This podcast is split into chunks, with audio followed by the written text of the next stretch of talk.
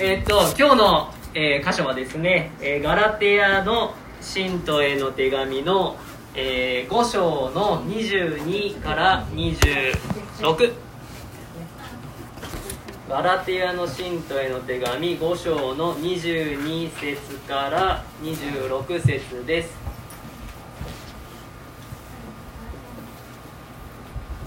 ガラテヤの行動準備しますか？そうやね。終わりました五章。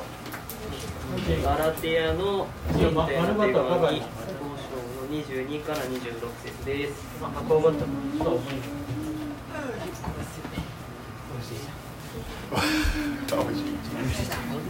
あの最近ですねあの僕も、えー BFF の時にこのボードのところから1枚紙をこっそりあのいただいてあのロッキーのメッセージをあの書いているんですけどあのやっぱ書いたら覚えますね。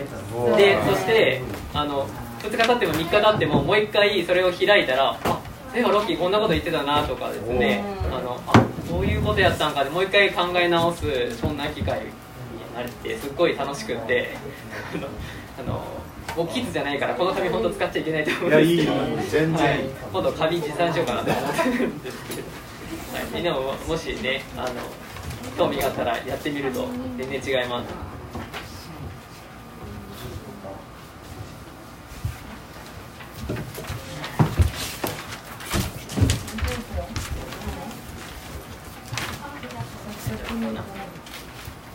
はい、えっと今日の聖書箇所はガラテヤのえー、信徒への手紙5章の22節から26節です。えっ、と誰か読んでもらえますか？はいおさすが。お願いします。えーガラテヤの信徒への手紙5章の22から、えー、26です。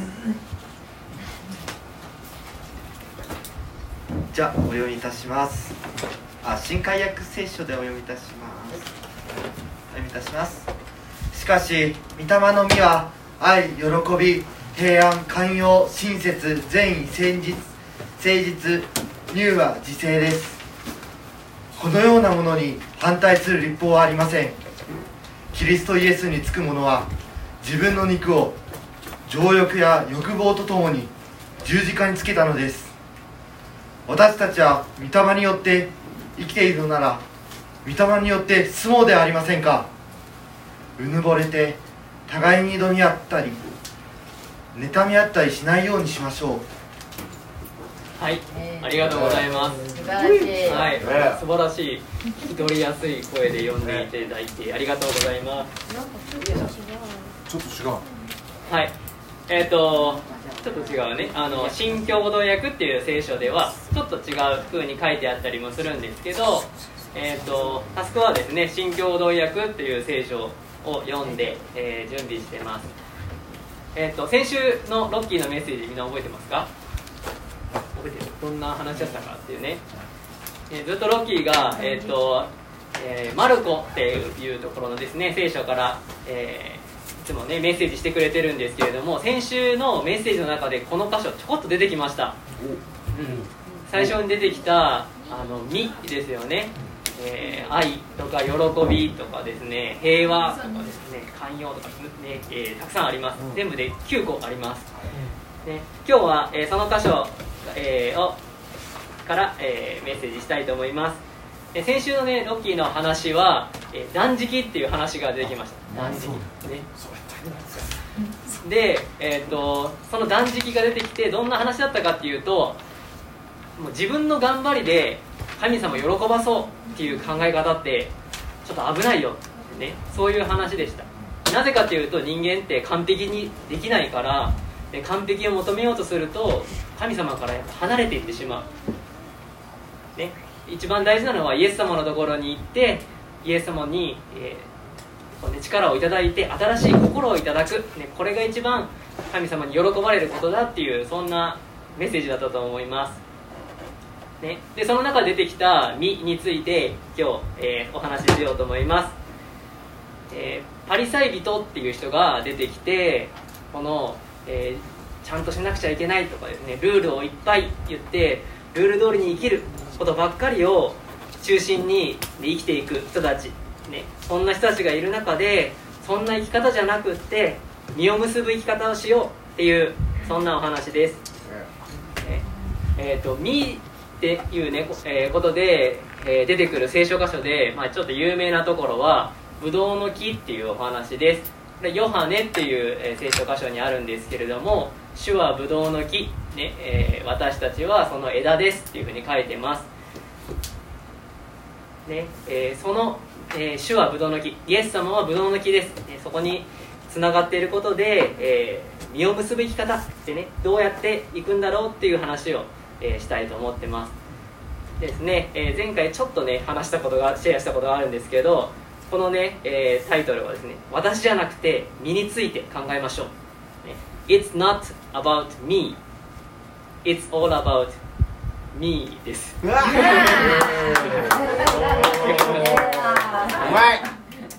私じゃなくて「み」について考えましょう座布団。3枚座布団3枚 はい、じゃあ、えーですね、まず、あの先々週、えー、タスクはですね花から小説借りたんですね。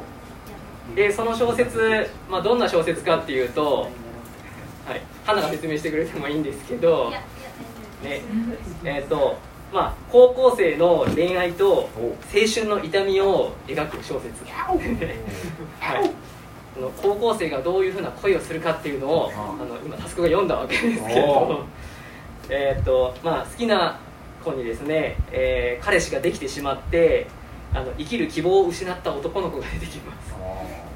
そして、えー、そこにですね別のね、えー、女の子が現れてその子はちょっと強引な女の子なんですけど、まあ、その子に流されるまま生きる希望を取り戻すっていうハッピーエンドなそんなお話でした。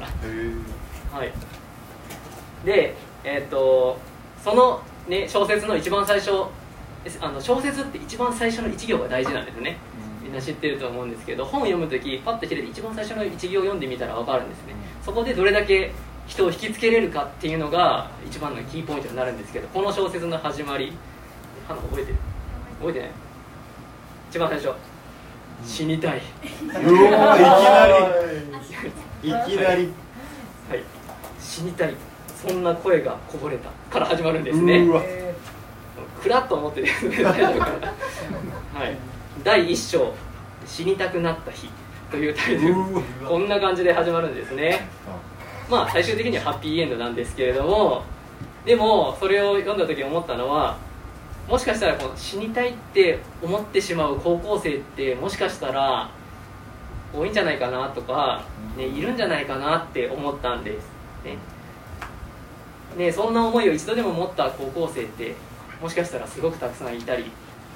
えー、この日本の社会で見てもやっぱり高校生とか中学生この時期の子たちね大学生もそうだけどそんな気持ちを持つ子って多いんじゃないのかなって思いました、ね、自分が高校生とか中学生の時とかどうだったかなとか考えますけど、うん、死にたいまでいかなくてもやっぱ辛かったなとかですね。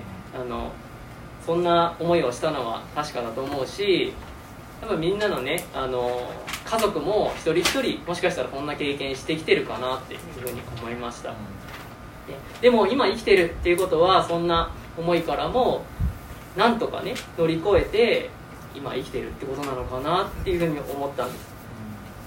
それで考えたのがクリスチャンってどうだろうって思いました、クリスチャンって実はみんな一度死んだ人とも言えるんですね、うん。えー、それなぜかというと今日の聖書を読んだけどそうそう今日の聖書のところに、えー、自分を十字架につけてしまったって書いてありますね。十字架っていうのは死刑のえー、道具です。つまり十字架にかけたっていうことは自分は死んだっていうのと一緒で、ね、自分自身を十字架にかけた、ね。えー、自分を殺してしまった。っていうのと同じ意味になります、ね、じゃあクリスチャンになるって何？自殺行為なんですか？っていうね、うん、この自分に死んだっていうのは、うん、それは自分自身に死んだ。ちょっと難しいですけどえー、自分じゃなくって神様のために生きるように生まれ変わった、えー、とも捉えることができると思います。えー新しい自分、ね、新しい自分を生きている人これがクリスチャンで人生をある意味リセットした、ね、そんな生き方をしているのがクリスチャンです。でそれは大切なんですね。なぜかっていうと神様によしとしてもらうためにはつまり天の国神様の国に行くためにはそのことが必要だからです、ね、でクリスチャンっていうのはその罪からね解放されて自由になった人です。罪に死んで新しくなった人です、ね。罪から自由になった人がもう一回不自由になるっておかしな話なんですね。ロッキーが話してくれたパリサイ人っていうのはいろんなルールをどんどん出してどんどんどんどん不自由に動きが取れないように束縛してしまって動けないようになってしまう。そんなクリスチャンってなんか違うんですね。クリスチャンって本当は自由にされた存在なんです、ね、例えて言うなら一度牢屋で捕まった人があなたもう罪は許されたから、ね、あの釈放ですって言って牢屋から出て行くんだけどその人がやっぱもう一回牢屋入りたいんで牢屋入れてくださいっていうのとか、うん、あとは、えーもうちょっと、えー違う話だったら例えば、えー罠にかかったイノシシがいたとします。あね、イノシシが森で罠にかかってるギリギリね。でもかわいそうだから外してあげて「あ逃げていいよ」って。逃げた、ね、そしたらイノシシ帰ってきて「すいませんちょっともう一回罠かけてもらってかけさせてもらっていいですか?い」もう一回いいですか?」っていうのと同じなんですね。そうするとやっぱ変な話です。よね、はい、罪から自由になったクリスチャンがもう一回不自由な、ね、状態に戻る、ね、これは神様が与えてくれた自由からは離れているもの。違うもの。かなと思います、ね、自由を用いて生きていく、ね、それ自由って何かっていうと自分に与えられているもの、ね、例えば才能でもいいし能力でもいいし、えー時間とかね。与えられてる機会タイミングとかを用いて本当に自分らしく生きていく、ね、これが本当に神様に、えー喜ばれる生き方じゃないかなって、えー思います。その時に、えー、御霊の実今日出てきた9つの実が結ばれていくんだと思います。今日の9つの実今見ずに言える人いますか？お。お。9個。愛。はいはい。愛喜喜び。平和。平和。平和。平和一緒ですね。はい。愛は愛愛は一番目に忍耐親切。あ親切。忍耐は。寛容。寛容。寛容っていうのは。誠実。誠実。中和重和。重和。重和って書きます確かに重和って書く。柔和。重和。節制節制。節制ね見てない9個出てないかも。9個覚えるのって結構大変でこの前ですねあのロ先週の土曜日あのロッキーのメッセージ聞いて帰りがけですね車の中であのレイちゃんと一緒に9個言えるかっていうこう覚えるでやってたんですけど出てこないですね9個。ねなんか1個足りんなとかですね同じの2個言ったり2回言ったりとか。します。親切はい。9つねなので書いてきました。はい。愛。2つ目。喜び。喜び。はい。平平和。寛容親切。善意。誠実柔和和節制節制節制ですね、節制うん、自制とも言いますそうねね self control これあのレイちゃんが英語も書いてくれたんですけどおまだこれ英語で Love, joy, peace, patience, kindness, goodness, faithfulness, gentleness, self-control. Humility ね。Humility が同じね。Gentleness。ジェントルネスとヒューミリティは一緒なんですねうん柔和日本語でね柔和というのもなんか難しいですけど難しいねね。10話やね柔和ですねはい。9つの実ですねはいこれなんかあのレイちゃんに貼っと貼ってもらおうか。レイさんには持っとってもらいましょうはい。比较好背。すみません。はい、で、えっと。これ9個あるけどどれが一番大事だと思いますか？愛。愛です。愛。愛かな。愛ですか？うん。誠実も大丈誠実もね大事だよね。全部大事。全部大事。全部大事はい。愛ごめんなさい。ありがとうござい。ますそうね全部大事ね、全部大事ですよねじゃあえっとこのねい。っぱい、えーに出てきましたけど自分に足りない。なね自分これちょっと足りないかもな。ねね9個もあったらきっとなんかこれちょっと私足りないな。これに比べてこれちょっとちっちゃどうやった節制もそうやん。節制い入入門。もペイシェン何時か来たって言うけどペンションある。ペーシェンスあ、ション。寛容ですね。寛容。ションなんかちょっと。ちょっとちょっと違う。英語とニュアンスとちょっと違うかもしれないです寛容は人を許すんではない。そうそうそう。そうジェネロあー、そうか。シ人に対して忍耐強く。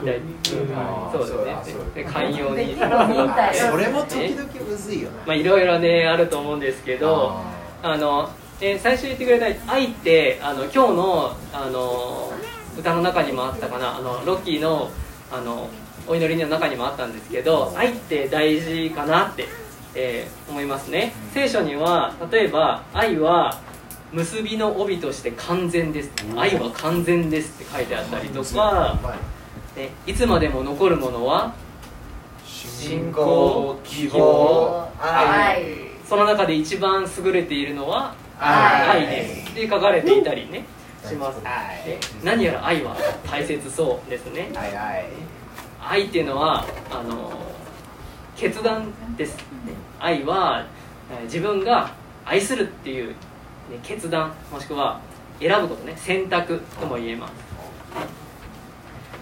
で本当の意味で自分のことを愛せる人が、ね、他の人を愛せるですね。自分のことを本当に愛せない人は他の人も、えー愛すの難しいですね。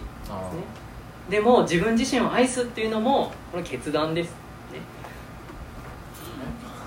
はい、で、えー愛はなんか大事そうなんですがでも今日出てきた9つの「実」っていう実はですねどれも大事なんですね、えータスクがですね、えー、と1回あの広島の行った時に牧師先生に「この9つの実ってどれが一番大事なんですか?」聞いたことがあります。で愛って一番最初に載ってるから一番何大切なんですか？とか、ね、なのかなと思ったしもしかしたら一番最後にあるやつ、ね、日本語で言うと一番最後に結論とか一番最後に、ね、あの重要なこと出てくるから一番最後のもしかしたら、ね、節制とか自制が一番もしかしたら大事なのかなとか思ったんですけどそうではないみたいです。でどれも大事でこの御霊の実ってどんな風になっているかってイメージしてって言われたんです。どんな風になってる？見た目の実ってもしかして別々のフルーツ？リンゴみかんバナナ。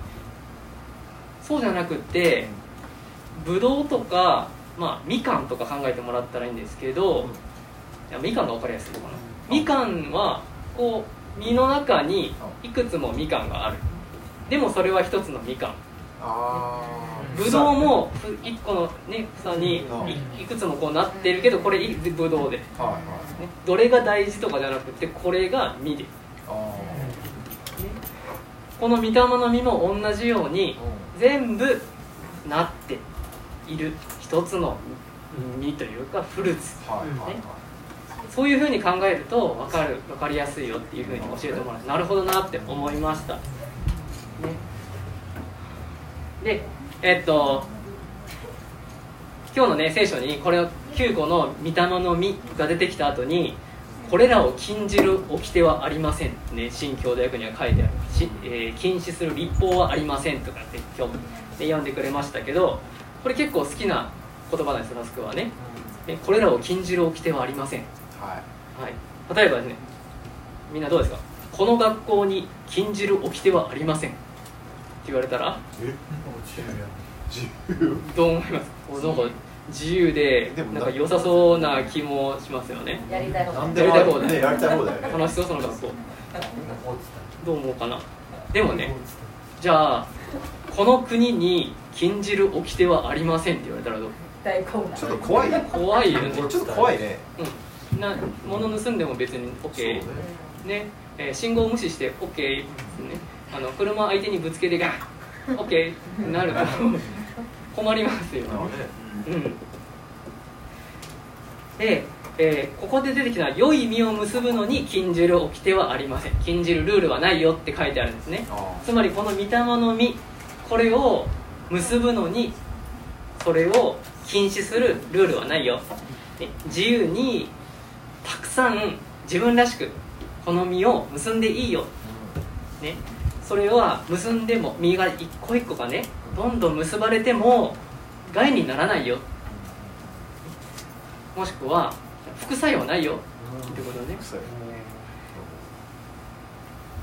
なのでこの実を結ぶっていうのはとっても大事で本当に自由に結んでいいよ。ってそういうあの神様からのメッセージなんですで良い実を結ぶためにはじゃあどうしたらいいのかっていう話ですけどどうしたらいいと思いますか、聖書にね書かれてるのは全ての良い木は良い実を結び悪い木は悪い実を結ぶって書いてある。つまり良い木を良い実を結ぶためには良い木につながっていればいいということですよね。でその良い木って何かっていうと最初に出てきたイエス様。ねイエス様はブドウの木私たちは枝です、ね、イエス様につながるっていうこと、ね、これが良い実を結ぶ、えーために必要なことです。でもイエス様につながるって言われてつながるってどういうことかなって考えるとそれはやっぱりイエス様のその心イエス様の思いと一体になる、ね、もうちょっと言うと例えばこの聖書イエス様からのメッセージラブレターをしっかりと受け取る、とかイエス様にありがとうってねいつもお祈りする。とかイエス様に守られてるって気づく、そんなことが大事だしこの BFF につながる。これもイエス様につながることだと思います。イエス様を信じてる人たちとつながるっていうのはイエス様につながることと同じです、えー聖書には一粒の麦が地に落ちて死ななければそれは一つのまま。しかしもし死ねば豊かな実を結びますって書いてあります、ね、これは一粒の麦っていうのはイエス様のこと、ね、イエス様が僕たちのこの罪のために僕たちが死ななければならなかったような悪い罪のために代わりに死んでくださったことによって豊かな実を結ぶように、えー豊かな実を結ぶために、ね、死んでくださったって書いてある。この豊かな実を結ぶのは誰かイエス様じゃなくてイエス様に命を与えられている僕たちです、えー僕たちも、ね、一度死ぬことによって新しい命が与えられる、ね、さっき話しましたけどクリスチャンっていうのは、ね、死にたいじゃなくてどんどん、ね、この実を結ぶために生きたい。もっと自由に喜んでこの実を結んでいきたいっていうそんな生き方をする、えーそれが、えークリスチャンじゃないかなと思います、ねクリスチャンは、えー清い人とかいうふうに言われることがあります、ね別にじクリスチャンは清くないけどと思いますけど あのーねえー教会とかに行くとですね生徒っていうね清い、えー学生じゃなくって清いとは、えー生徒のとですね、生徒のと学生の生徒のとね。で、えーって言われたりしますけど、ねえーこれってね清いえーって言われるとなんか私そんな清くないしとか思うかもしれないけどえ僕たちがつながっているイエス様が清いんだから同じ木の枝である僕たちは清いって神様から言われているそんな存在です。でこのね清いっていうのは自分の頑張りで断食してこんだけ頑張ったから清いだろっていうようなもんじゃなくって清いものにつながっている。その根源が清いから私たちも清いものとされているっていうことです、ね、清いっていう言葉ね調べてみました、ねえーヘブル語っていう古い言葉でえーカードーシュっていうらしいんです。カードーシュ。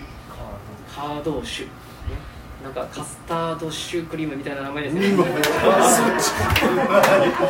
い、清いね、まあ、カードゴシューらしい。カードシカー。ドシね。